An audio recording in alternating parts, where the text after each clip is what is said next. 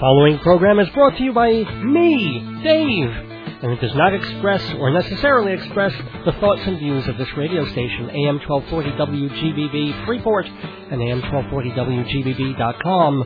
It's a show called Dave's Gone By. Give it a listen. Tropical hot dog night. Like two flamingos in a fruit fight. Every color of day. Whirling around. There goes the neighborhood. Welcome everybody to another edition of Dave's Gone By, brought to you by Total Theater, the Tandoor Grill, Hewlett Minuteman Press, and Quiznos of Hewlett on this Thursday, August 12th, 2004. Hope you're having a fine summer. Hope you've been disregarding the four-year-old terror warnings and the helicopter threats and the truck bombs and the imminent catastrophe the administration is trying to convince us will happen if they don't get back in office. I love the fact that there's cops in battle gear with machine guns all over major buildings in New York City, as if that would actually stop a terrorist incident. I mean, it's great. I'm sure crime is at its lowest level since 1923. After all, who's going to rob a Duane Reade if there's three army men outside in flak jackets with AK-47s, right? But at the same time, if someone wants to rig a helicopter with 6,000 Molotov cocktails and sail it into the window of the Times Square Red Lobster, what do we expect some 18-year-old schmuck with a rifle can do about that? If he fires at the chopper, it just explodes anyway. And if the bomb smashes into its target, what is the soldier going to do that everybody else isn't doing? Running away or crawling away looking for his legs. I think the funny part is that among the ancient information the Bush administration has dug up for its latest Code Orange is one warning, besides the helicopters, besides Wall Street and the waterways, duh, has to do with a financial building in New Jersey. Why would a terrorist come to New Jersey? Why would anyone come to New Jersey? No, but seriously, every time you put on the local news, I mean almost every single day, the first or second story is about a fire. And once in a blue moon it's coming from the Bronx, but nine times out of ten there's some chemical fire or some factory exploded where? Of course, New Jersey. If terrorists were to blow up a building in New Jersey, no one would notice. Firemen would be confused. They'd be like, wait, is this the fire we were responding to, or is that three streets away from the coordinates we were given? And residents would be like, Matthew, there's thick black smoke coming from Newark. Is that the same thick black smoke we had yesterday? No, hon, that was the thick black smoke from Passaic. That one smelled like sulfur. This one smells like gasoline. Now, if a bomb hit New Jersey, it would take investigators a month just to label it a terrorist attack. It would, it would simply be suspicious fire number 6423. In order for anybody to take it seriously, some Arab would have to stand outside the bombed building waving a Palestinian flag and yelling, Well, we would have blown up the Chrysler building, but there was too much traffic on the Jersey Turnpike, so we just stayed local. Meanwhile, American forces are pounding the crap out of Iraq, trying to put down the insurgents, and as of this writing, there have been 931 American casualties in Iraq, 3,400 wounded, that is both seriously wounded and not. The casualties are serious, they're on permanent R&R, and sick as it sounds, as much as nobody wants any American servicemen to die, you gotta figure every time that casualty number goes up, the Democrats get a little frisson, a little extra boost of self-righteousness, because the higher that number goes, the more ammunition they have against the president. There are two weeks to the Republican convention, and it's unlikely, God willing, that 70 more American boys will die over there in that time. But you gotta figure there are some Democrats, sick puppies, like me, I admit, who are thinking if we could just get to a thousand, such a round number, if we could hit Bush with a thousand dead just as he's taking the podium at Madison Square Garden. Actually, I think it's more likely we'll pass the thousand mark in late September. Still pretty good timing to get those ads and editorials out there saying a thousand lives for what? And of course, Bush and Cheney can turn around and say, You're calling this another Vietnam? Multiply a thousand by 58, and then we'll talk. And they would have a point. If we'd only lost a thousand men in Vietnam, we'd be like, well, it was a mistake. We should have left the communists to their own mess. But LBJ got us out of there before it became a real bloodbath. In fact, we should really encourage Johnson to run again because that Great Society idea is fabulous. And instead of chanting, hey, hey, LBJ, how many kids did you kill today? The college students would have been yelling, Johnson, Johnson, four more years, literacy, desegregation, protecting the environment, earns our cheers. Well, there's a reason I don't write slogans for people, but that would have cost him the election right there, that, that slogan, even if LBJ hadn't stepped down. But seriously, there is that ghoulish factor in all of this. The higher death count, the lower the count of W's Q rating. And it's the same with the economy. If you're a liberal or left-leaning centrist, didn't you just get a jolt of satisfaction when those job numbers, those growth numbers came in last week? Bush was counting on a big boost in job creation to prove that his tax cuts have bolstered the corporate economy. Instead, both job growth and unemployment remained virtually unchanged. Not worse. Let's be fair. It is not like applications for benefits shot up or payrolls hemorrhaged like they did in early 2003, but compared to industry expectations, the 32,000 jobs figure was a major disappointment. But not to the Democrats, who can now be positively giddy that going into the convention, Bush has to sidestep the employment question rather than gloat over it. And it's just a shame the Democrats can't time travel 20 or 50 years from now and bring back evidence of Bush's policies on the future. Uh, a big digital video presentation at their 2054 convention. Here's what's left of Alaska. Remember what the tundra looked like before Halliburton started drilling in it? Remember fish? Remember when you used to breathe air without needing a surgically implanted purifier? Remember when every second of your public life wasn't secretly videotaped and kept on file at the FBI? Remember when the corporate offices of Pepsi, Coke, Johnson & Johnson, and Pfizer weren't in Bangladesh? Remember when you could still hear a decent program or two on free radio? Well, that was before every single show invoked a separate pay-per-listen charge on satellite cable. Ah, the good old days of 2004 when the Democrats still had a chance to take back the White House, and Dave's Gone By aired free every week on WGBB, AM 1240 in Freeport, and live streaming audio on the web at AM1240WGBB.com. It didn't cost a thing, apart from 60 minutes of your time and a test of your tolerance for bad puns, opinionated ramblings, and strange ideas. But hey, Look what you get in return.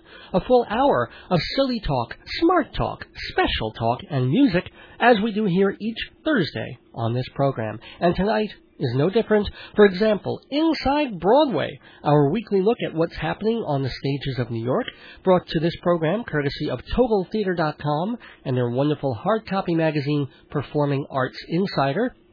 Tonight on Inside Broadway, we'll say happy birthday hairspray and look at the funny side of the New York International Fringe Festival, which opens tomorrow. And later on in the program, it's Dave Goes Off, the segment where I get to rant and rave and complain about something.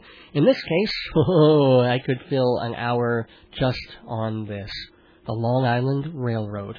You think I would let those threats of fare hikes and service cuts announced two weeks ago pass without comment?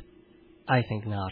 So stay tuned for that and the weekly news gone by and a birthday tribute to songwriter and guitarist Mark Knopfler. All that in this episode of Dave's Gone By, hosted by me, Dave Lefkowitz, radio personality, humorist, small fry, and gadfly, hosting this show since October 2002, when, then as now, we reminded listeners that the content of this radio event is rated DGB 13. Your kids can listen pretty much at any age, but don't blame us if one day they kill you in your sleep. But don't go to sleep yet. We're here till 8 o'clock with Looney News, Lyrical Knopfler, and Long Island Railroad nastiness. It all starts with Inside Broadway right after this. On Friday nights I listen to Bonnie D. Graham. On GBB at 6 o'clock, that's where I am. She gives you lots of tips on romance and amour, like how to pick up guys without being a whore. Then Saturday it's Mr. Redman's Music Show. At 7.30 it's where new musicians go. And then at 9 it's time for Zany Comedy, hosted by two young guys named Mikey and Jimmy. GBB is the radio star. 1240 AM is where we are. Dave's Gone By on Thursday night. Music and jokes with satirical bite. Also on Thursdays if you're looking for some fun. At 6 o'clock tune in to Larry Davidson. And then on Tuesday if you're looking for light jazz. At 9 p.m. that's just what Mike Shamari has. And don't forget on Sunday night it's Joe Salzone. For right-wing politics is really quite well known. He's on at 7 with his own take on the news.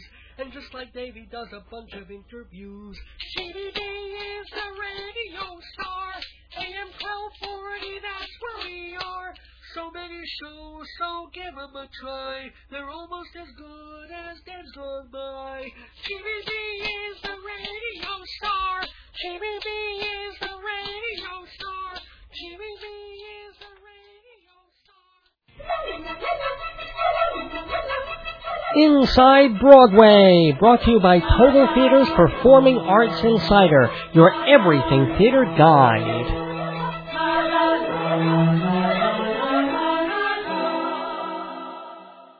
Most of the time on Inside Broadway, as the segment's title would suggest, we say Inside Broadway. I try to cover important off-Broadway shows, but there's very little time here, and I'd need an hour-long show every week just on theater to throw off off-Broadway into the mix. But now and then it's good to remind everybody that while there are roughly 40 shows opening per year on Broadway, you'll often find 40 shows opening per week in tinier theaters all around New York. And when it's festival time, you need a calculator just to count them all. Case in point, the New York International Fringe Festival back for its eighth year at various venues in lower Manhattan.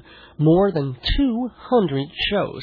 Everything from solo performances, sketch comedy teams, wild satires, avant-garde dramas, and even full-fledged musicals. The budgets are generally low, but every show has its own different aesthetic. Some obviously thrown together on spit and chewing gum, others developed for years by serious artists from around the globe. Shows that have emerged from previous Fringe Fests include Urinetown and Debbie Does Dallas, and a host of other productions that went on to longer runs and further development. I couldn't even begin to list all of this year's entries. But one of the most fun things to do is to go to their website, fringenyc.org. That's fringenewyorkcity.org and look for funny titles and interesting production art. After all, with 200 shows vying for your attention, the first thing a theater company can do to stand out is think of a weird or goofy hook. So, among the entries of the 8th annual New York International Fringe Festival are Granola the Musical, Laughing All the Way from the Sperm Bank, Daddy was the biggest stage mother in Texas, Black Martian, Odysseus died from AIDS, Angry Young Teenage Girl Gang, count me in on that one, The Passion of George W. Bush, Die, Die, Diana, the musical, Irish authors held hostage, and The Jammer, a roller derby love story. Now, which ones should you see and which should you skip? I can't tell you that. That's kind of the point of a massive fringe festival. You pay your money and you take your chance. Of course, as the festival goes on, reviews come out and you start getting a sense of which are the audience favorites and the hotter tickets. Then again, if you wait too long, the best shows could be sold out. So take the risk. That's part of a fringe festival's charm. That and the prices are kept way down. All tickets to all shows are $15, and you can get special flexi passes that let you see a bunch of shows at a discount. They've even got a $500 lunatic pass, which ironically is kind of like a weekly or monthly ticket on the Long Island Railroad. One price, as many rides as you want. Here it's 500 bucks, and you could just go to show after show after show, morning to night, from tomorrow, August 13th, to the end of the festival, August 29th. Again, the website is fringenyc.org or call 212-279-4488 to get a festival brochure. I've got a photo from one show on the website, davesgoneby.com. It's the publicity shot for a show called Branca de Neve, which is Portuguese for Snow White. Except this is not your ordinary Snow White. Just look at the picture of the guy with the crown that's on my webpage, davesgoneby.com, and you would know much, much more about that show. I'm not sure you'd want to, but if you did, or you wanted to choose from dozens of other festival offerings, your best bet is subscribing to Performing Arts Insider Theater Magazine. For 60 years, a Bible of the industry, Performing Arts Insider gives you all the scoops, all the crucial information for your theater going. People who book guests for TV talk shows, artistic directors choosing shows for their season, newspapers deciding what to cover and review. They all rely on Performing Arts Insider, as should you when planning your trips on, off, and off-off Broadway. The cost of a one-year monthly subscription is normally $160, but if you subscribe before August 31st, it's only 128. That's 20% off. Or if you just want to try one issue of Performing Arts Insider to see if it's for you, that's on sale for $10 now through the end of this month. Call 516-295-1511, 516-295-1511, or visit TotalTheater.com and click on Performing Arts Insider. Now next week on Inside Broadway, we look at a couple of new shows getting an early jump on the season. Plus, we'll look in on Todd Robbins and his carnival knowledge celebrating their first birthday at the Soho Playhouse. And Speaking of milestones, happy second anniversary for the Broadway smash Hairspray, which opened August 18, 2002. The story of a big-haired girl who just wants to dance on TV. Hairspray was adapted from John Waters' breakthrough film. It was more commercial than anything he'd done before. This from the man who gave us Pink Flamingos and Female Trouble, God bless him. And it was still daring to cast obese transvestite Divine as a 1962 Baltimore mom. As for the musical, Harvey Fierstein opened the part on Broadway and won a Tony for it. The role is now being played by Michael McKean, one of our greatest comedy character actors in everything from Laverne and Shirley to Spinal Tap and Best in Show. He's in Hairspray till early October. Then the role goes to Bruce Vilanch, a comedy writer best known for zingers at the Oscars.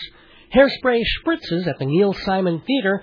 For more information, make sure you comb through the pages of Performing Arts Insider, sponsor of Inside Broadway, which will rinse, lather, and return next week. We've just been inside Broadway from Performing Arts Insider and TotalTheater.com.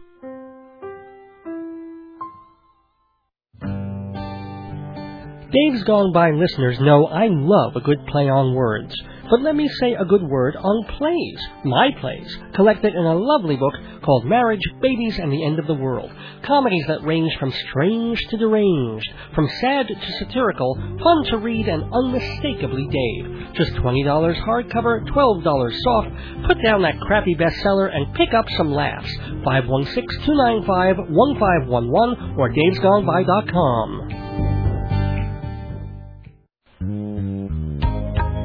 Italian, Italian, Chinese, pizza, diner, Italian. You'd figure Long Island would have a wider selection. At least there's a really good Indian place, the Tandoor Grill, 222 Sunrise Highway in Rockville Center. Entrees of chicken, fish, lamb, vegetarian, and if you mention Dave's Gone By, you get 10% off the bill. Open daily for lunch and dinner, the Tandoor Grill, 516-766-4440. Something different, something good. Dave goes off. Dave goes off. Dave goes off. Dave goes off. Welcome back to Dave's Gone By. Time for a segment called Dave Goes Off. Off on a rampage, off on a tear, off on a rant, or just off on some topics that uh, interest me and I find whimsical or fun or cute. But no, today is kind of an angry rage one, and uh, I imagine a lot of the listeners to this program are feeling the same way when they heard about the Long Island Railroad and their plans to uh, undo their current horrible deficit.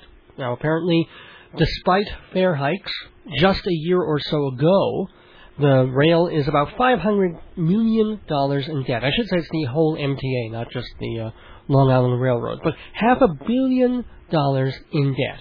Now, why the federal government couldn't take half a billion of that 87 point something billion that we're sending overseas to uh, build schools and stuff in Iraq over here to get the railroads running properly and without a deficit, so not paying any interest, I would love to know. But let's say, just for the sake of argument, that the federal government won't do that because they won't.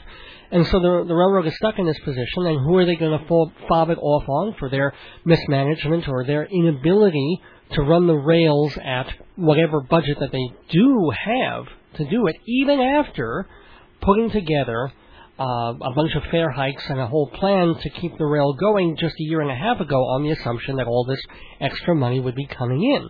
Well, you know, I was on the air when these initial fare hikes were being proposed and then coming through about 18 months back, whenever that was. And I warned them and I said, look, you're pushing fares up 25%, a full quarter. It was a huge increase. I think subway fares people it was at a dollar fifty. They were thinking about a dollar seventy five, but they said no, we're going to push it all the way up to two dollars. Same for bus fares, and then Long Island Railroad fares jumped at the same time. So it really took this huge chunk out of people's income, out of their pockets, to pay for these two things at once. And this was even before gas and oil prices started skyrocketing. Skyrocketing. So when you drove your cars, or or heated your home or air conditioned your home, you were in just as bad a shape. And I said, look, people are going to be forced to take other modes of transportation. It's not so much the rail, but the subway. People will be more inclined to walk or take a cab if it's a shorter distance, certainly, or you know, find different ways to avoid using public transportation. Is the exact opposite of what we want public transportation for. The whole idea of it is that people keep off the road so they're not making all this air pollution from cars, so that the streets are a little more navigable, navigable because they're not as crowded and full of traffic, so that drunken people at night aren't getting behind the wheel but are slumped in a Long Island Railroad seat and somebody else is conducting them home. All these different reasons why you want to keep mass transportation reasonable, aside from the basic one of people aren't rich and they don't want to be spending, you know, half their daily salary getting to work. Okay, so I warned them. I said, "You you make it's not not like I talked to um, MTA chair Peter Kalikow or executive director Katie Lapp and said, "Hey, um, this is what's going to happen." But I said on the air, as did many editorialists at newspapers, we all said it's too high, it's too much. You're going to lose ridership, and the amount of riders you're going to lose is, is really going to offset whatever you're making by raising everybody's fares, and that's exactly what turned out to be. Yes, the Long Island Railroad started grossing more money, and, and, and the MTA and the Metro North, grossing more money because the fees were higher. But they weren't counting on two things how many riders they lost, and also, to their credit, they made certain discount plans available, like 10 trips and weekly passes, and they already had the monthly pass.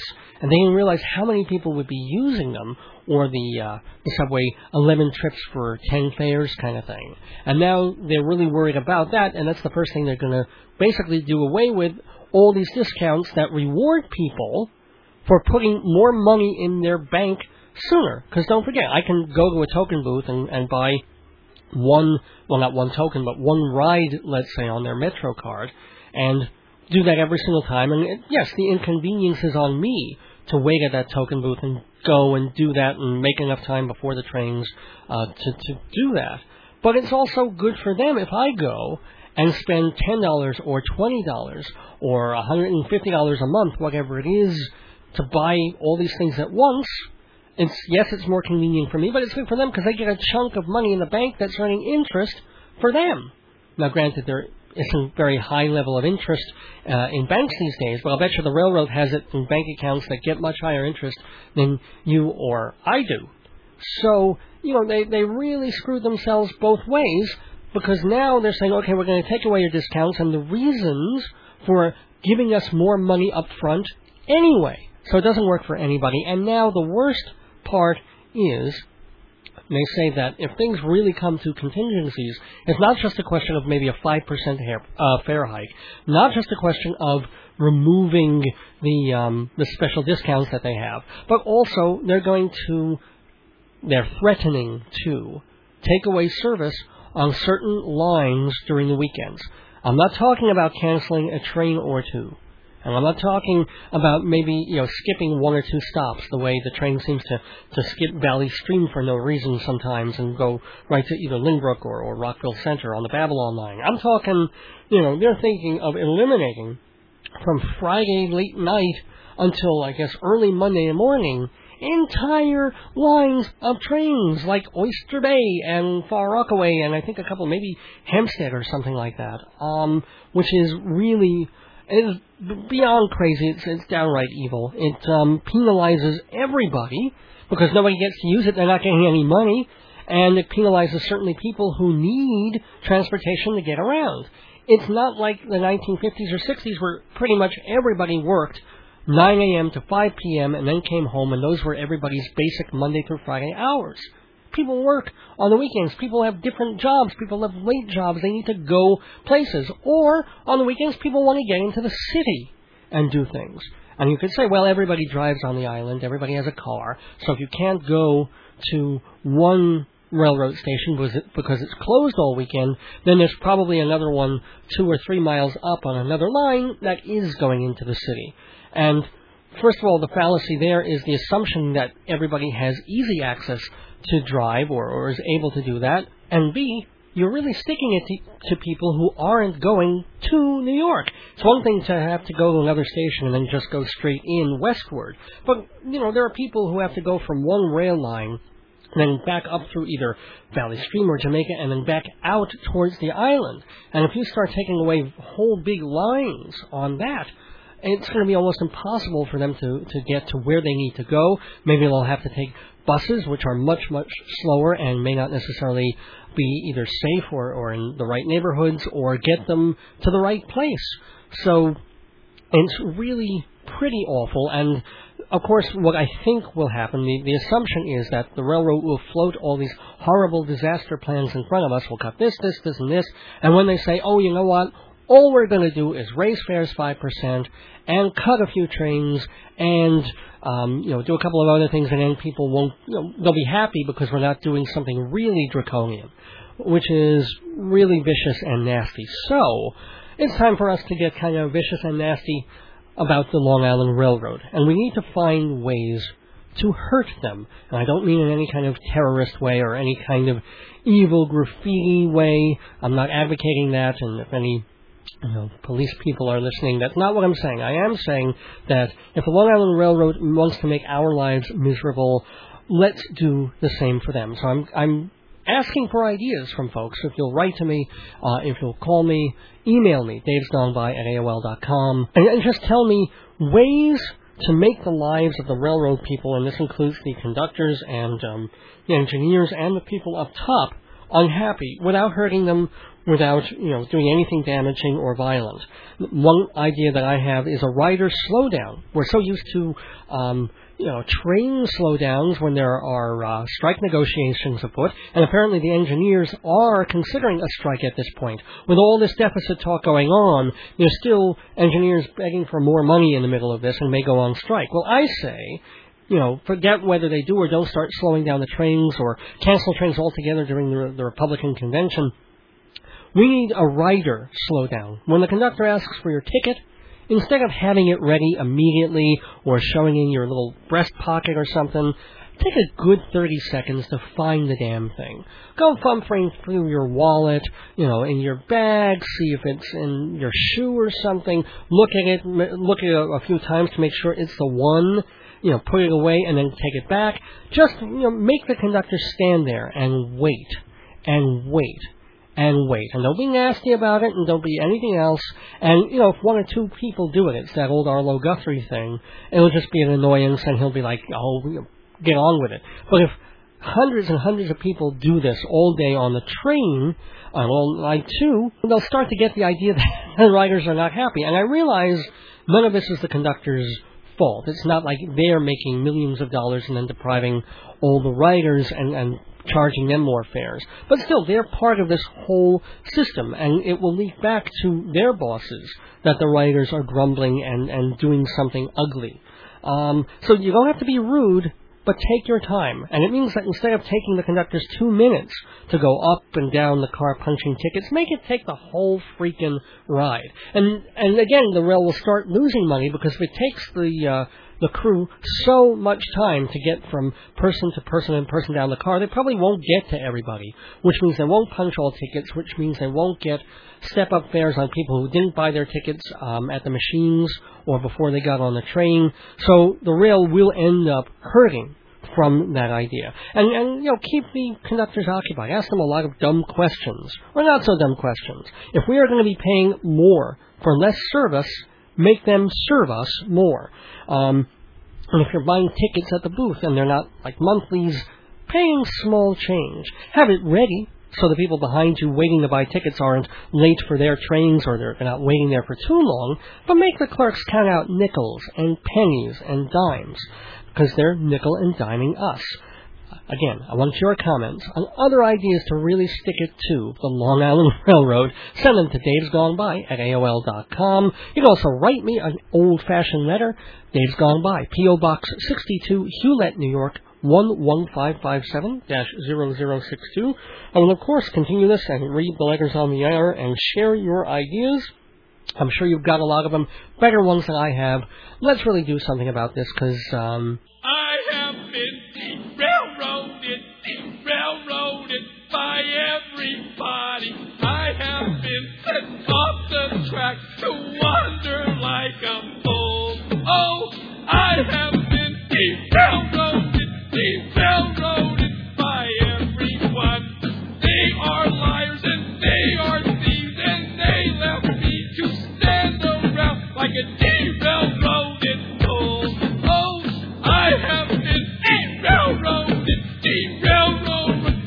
pipers and the sneakers. They have set me off the track like a derailroaded fool. Oh, I have been derailroaded, derailroaded, derailroaded.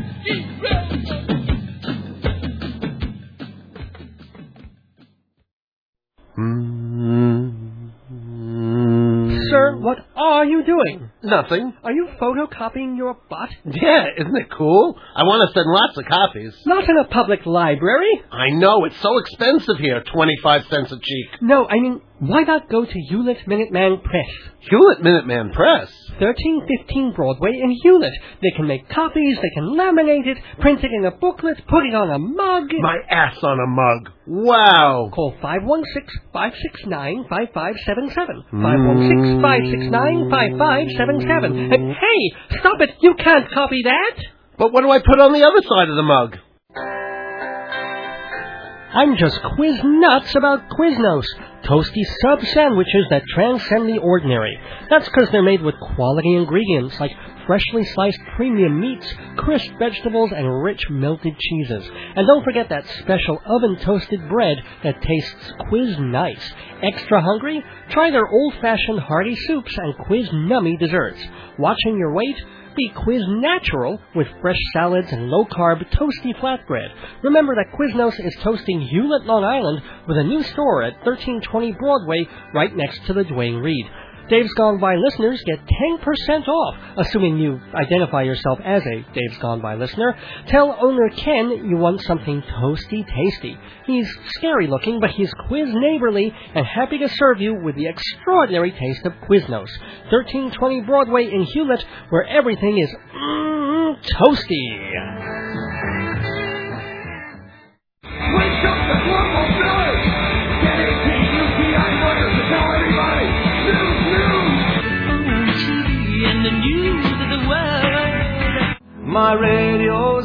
The news is all bad, but it's good for a laugh. Welcome back to Dave's Gone By on this Thursday, August 12th, 2004. Time for the news gone by, a look at events of the past week from a locomotivated perspective. We begin with the travel news. Reuters reports that the United Kingdom's travel officials have forbidden smiling in passport photos. An open-mouthed grin apparently confuses security cameras and hinders authenticating identity. Personally, I think the law is well-meaning, but pointless.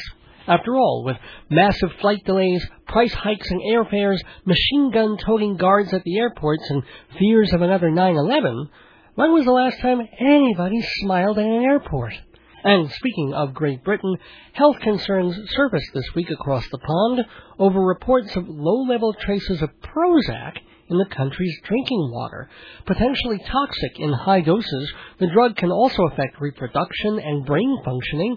Asked about the dangers of having Prozac in the national water supply, a government spokesman said, Basically, I feel good about it. Yeah, sometimes you have to accept the things you can't change and just roll with them, you know? Someone who could have used a little Prozac is Claire Moffat, a 37 year old woman from Michigan she was suffering from postpartum depression, so she took a blanket and suffocated her five-week-old daughter. Then she killed herself by asphyxiation, putting a plastic bag over her head. Police found her on the bed and the baby's body on the couch. Here's the real-life punchline. This past spring, Claire Moffat was honored by the School District of East Detroit as Teacher of the Year. One hopes her teaching was of the do as I say variety. Asked if Claire was despondent over losing her figure after pregnancy, a relative said she always stayed pretty, but at the end, she was breathtaking. Yes, Yes, yes, it's the careless and airless sound of the comedy bell. The bell that signals the day has gone by, bad pun of the week. Call the Deoxygen Network, alert the Asphyxiation Association, tell the Smother Brothers. The comedy bell rings whenever we make a play on words so bad. Tying a plastic bag around your own head actually seems like a viable alternative to hearing it. But you needn't do anything so drastic. Eastern philosophy teaches us the best way to counter something negative, even something as hideous and nauseating as the bad pun of the week, is to do something positive. Hence, the comedy bell, a call to arms, a call to fight bad puns with good advertising. Get that bad taste out of listeners' ears with your honest, funny, and informative commercial, telling everyone about your product, event, or service.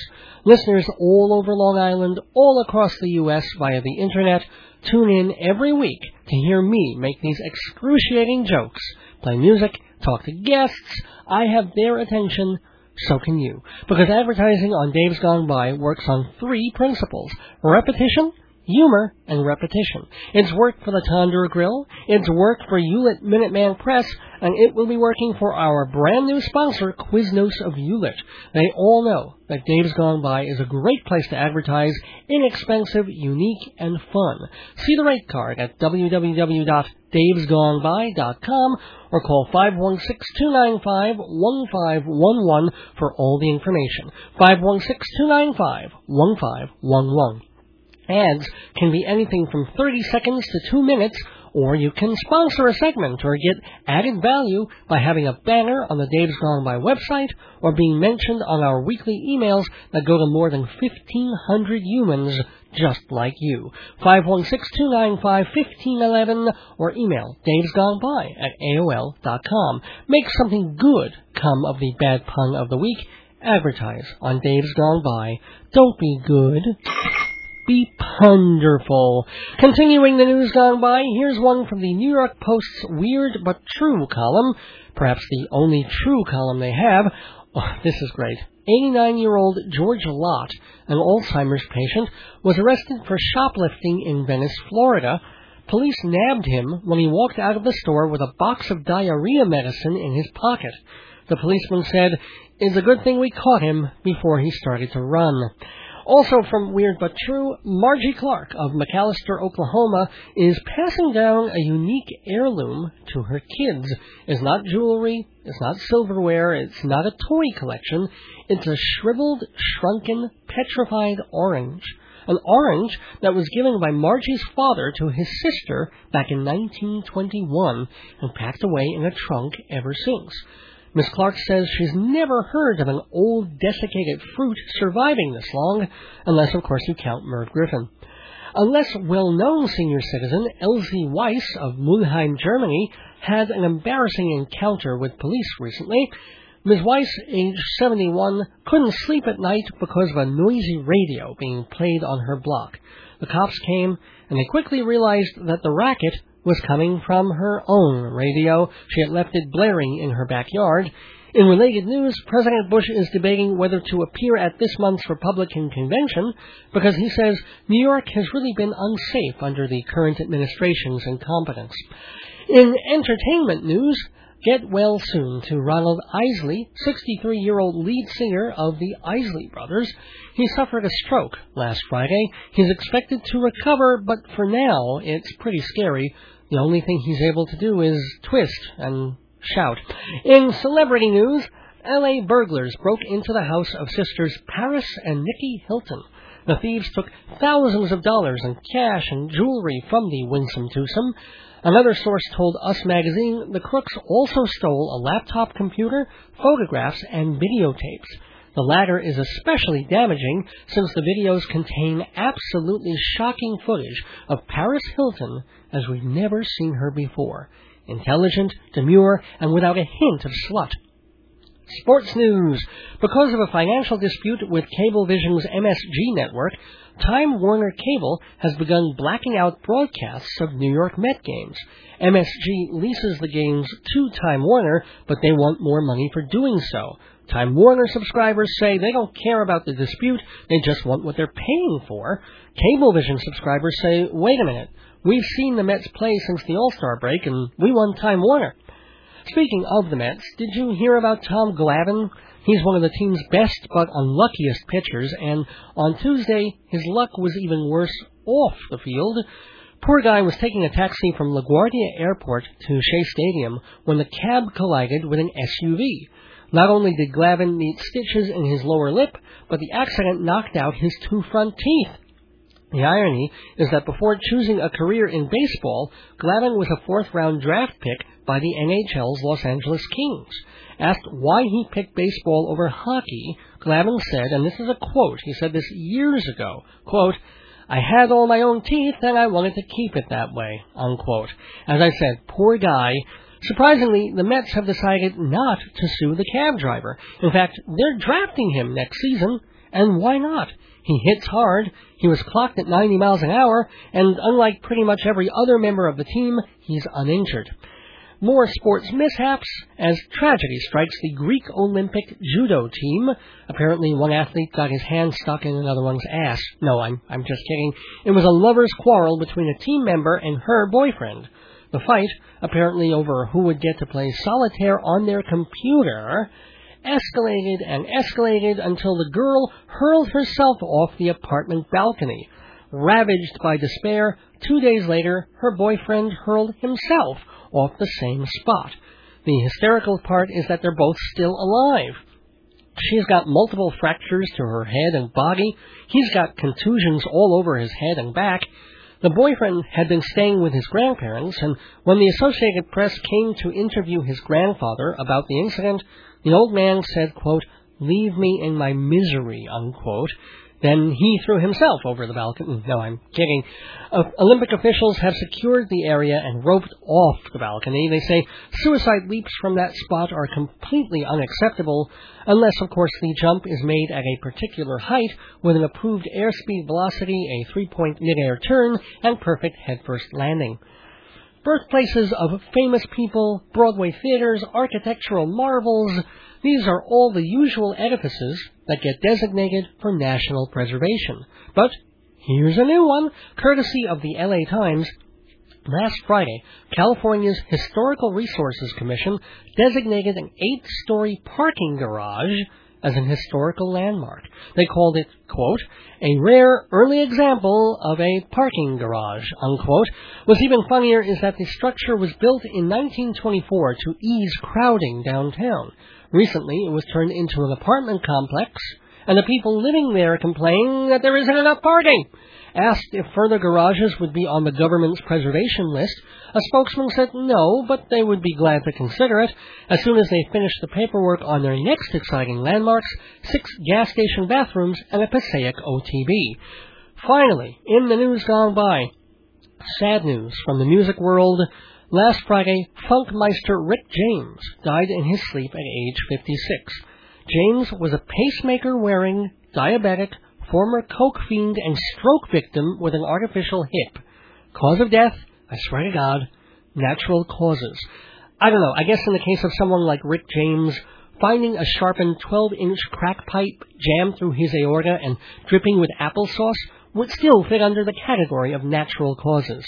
James's most famous song was, of course, Super Freak, and he came up with the bass line for MC Hammer's hit, You Can't Touch This. But he was just as well known for his hysterically decadent lifestyle. Let's just say that Richard Pryor looked like Bill Moyers compared to him. In 1991, James was arrested for burning a young woman with a hot pipe during a coke binge. A year later, he was assaulted. Uh, he assaulted another young lady in a hotel room, which landed him in jail for two years. Now, ironically, that very indulgence in excess was giving James something of a renaissance recently, thanks to comedian Dave Chappelle. Chappelle's parody of James enticed TV viewers to check out the real thing. Still, James had his biggest success in the 1980s until he clashed with Motown over the explicitness of his lyrics. James told the Associated Press at the time, quote, they never totally understood where I was trying to come from with my music, what I was trying to do. For ten years, it was a constant battle with me trying to acquaint them with what I wanted to say and how I wanted to say it. Unquote. It's the classic artist's argument against the corporate machine. But now listen, here are some actual titles of songs by Rick James. Love Gun, Give It To Me Baby, Fire and Desire, Doing It, One, Two, Three, Her, You, and Me, and So Soft, So Wet. Okay, now, the folks at Motown couldn't figure out what Rick James was trying to say. I could be wrong here, but I'm going to go out on a limb and guess that what Rick James was, was trying to say was. Ah, excuse me. WGBB. Yeah, this is Dave. Who's this? The FCC. Yeah, I was just going to say what Rick James was really. What? Oh, well, well, what if I don't mention specific positions? Uh-huh. Uh, or lubricants, I... Well, wait, what about dildos or French ticklers and anal... No, no, huh? Uh, so, um... Well, donkey punching is completely out of... Okay. I'll come up with something. Uh, thanks for calling. I, I gotta get back on the air. Okay. Bye. Hey folks, sorry about the interruption. Uh, as I was about to say, it's clear from his titles and song lyrics that what Rick James was really saying with his music was, don't drink, don't smoke, stay a virgin. And that's the news gone by for August 12th, 2004. Please send your comments, opinions, and Prozac water to Dave's Gone By, P.O. Box 62, Hewlett, New York, 11557-0062. That's Dave's Gone By. Box 62, Hewlett, New York, 11557-0062. If it's too much trouble to write an old-fashioned letter, and let's face it, if you're like me, you're the kind of lazy, pathetic blob for whom it is too much trouble to write an old-fashioned letter, but that's why there's email. Dave's Gone By at AOL.com. Dave's Gone By, no apostrophe, at AOL.com. Just write the message, point, and click. Now, if you're too lazy to do that, um, just think of a message. Keep it in your brain, and then mentally teleport it to me. You gotta go to my website first, davesgoneby.com, scroll to any picture of me, there are several, and just stare at the picture. Stare at my face for minutes and hours on end, and then mentally transmit your message. I promise to answer all your mental queries with a mental message back. So send me your ideas, your suggestions, your wish list for guests. We reserve the right to read your thoughts on the air, name withheld upon request. So, write to me, type to me, think to me, but please, no diarrhea medicine. I'm just wiped out. And that was news. if that was news. That was very, very, very special news. Oh my god, this is terrible. What? There are 168 hours in a week, but Dave's Gone By is only one hour long. I know, I'm just on Thursday night. That's not enough. Well, why don't you get my CDs? CDs? All my complete shows are on compact disc. $14 a piece or less if you buy a bunch. Just go to davesgoneby.com. Fully packaged, and they make a nice gift, too. Well, my depression is cleared, Great! but not my psychosis. What chicken is this? Welcome back to Dave's Gone By on this August 12th. 55 years ago today was the birth of singer and songwriter and guitarist Mark Knopfler.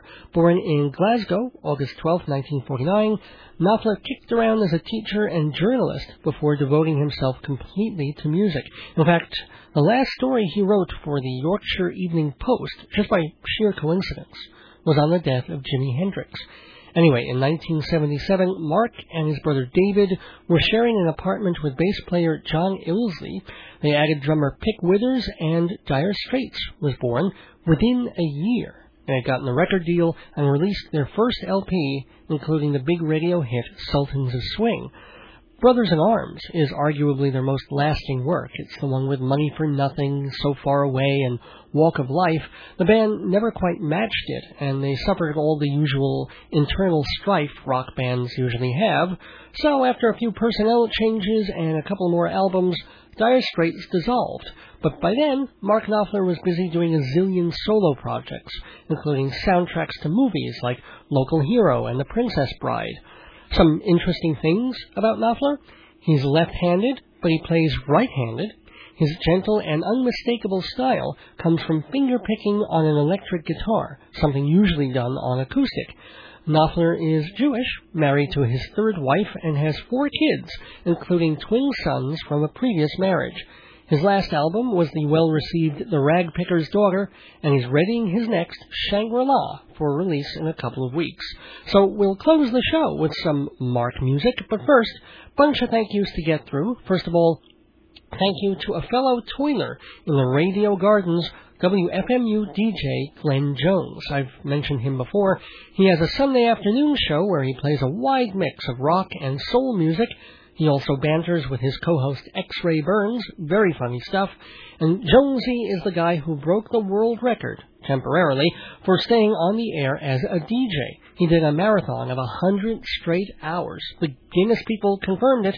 Everybody could hear it. They even had a webcam.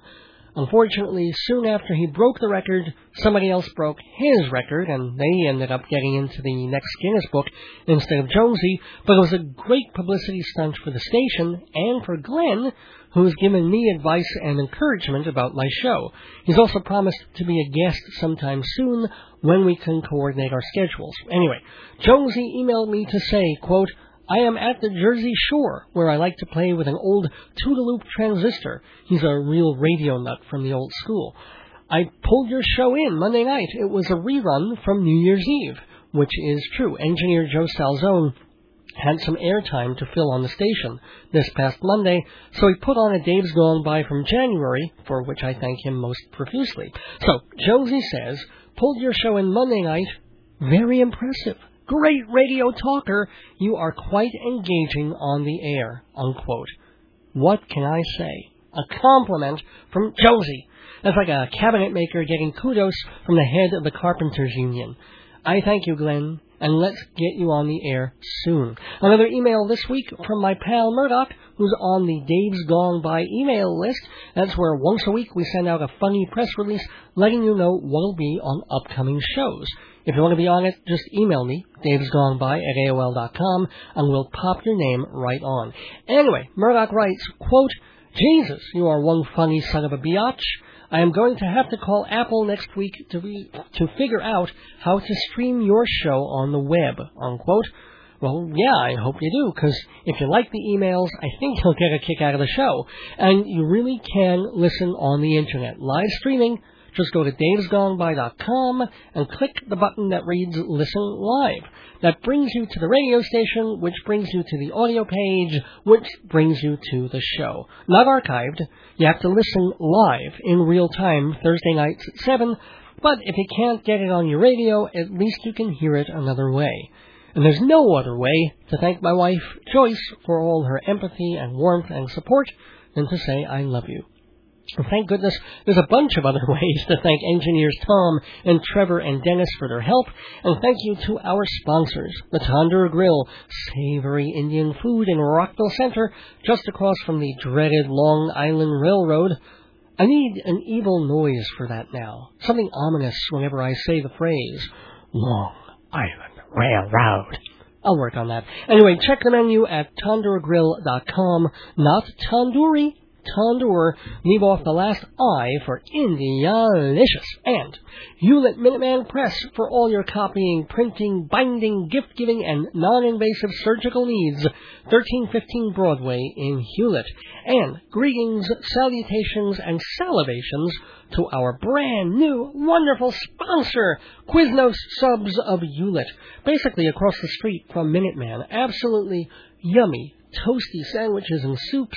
Ken, the owner, is really trying to make it a neighborhood spot with open mic nights and student specials. And remember, all three of these places, Quiznos, Minuteman, and Tandoor Grill, will give you 10% off if you mention Dave's Gone By.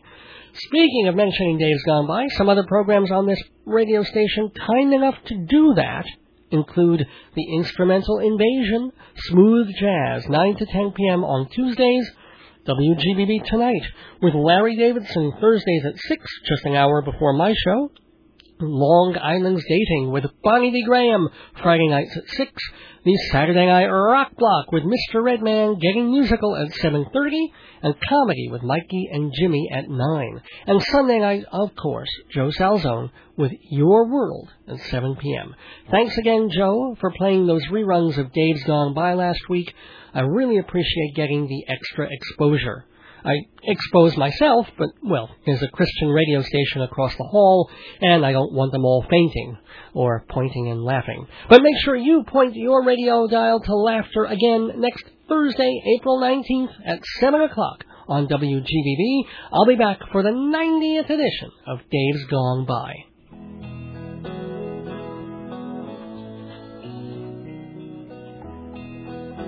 Until then, don't miss your days going by. I'm not going to pay a lot for this Knopfler. This is Dave Lefkowitz. Good night. Why worry? And gone by.